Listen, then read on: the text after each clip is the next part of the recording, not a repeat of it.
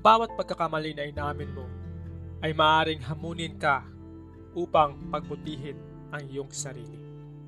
Bawat kahinaan tinatanggap mo ay maaring maging isang kalakasan.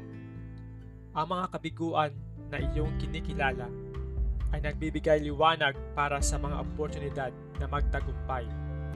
Ang iyong mga pagkakamali at ang kanilang mga kahinatnan ay magtuturo sa iyo kung paano gumawa ng mas mabuting desisyon.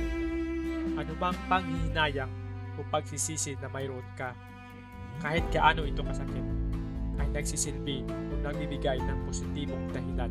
Isa itong mabisang paalala na huwag gumawa ng maraming pagsisihan balang araw.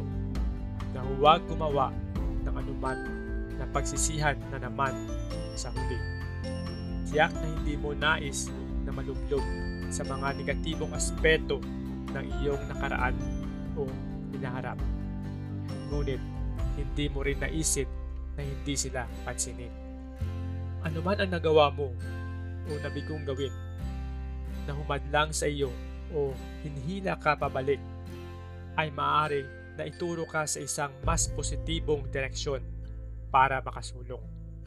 Ang mahal na presyong inilaan mo para sa iyong karanasan ay maaari na maging kapaki-pakinabang na may mataas na halaga.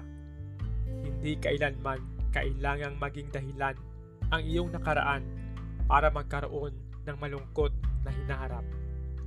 Sa ngayon, maaari kang makapagpili, pwede kang kumilos, pwede mong pagbutihin at baguhin ang anumang pumipigil sa iyo para sa bagong lakas upang makapagsulong at makapagpatuloy sa buhay. Ano-ano ang mga kabiguan mo noon na nagpapalakas sa iyo o pwedeng magpalakas sa iyo ngayon?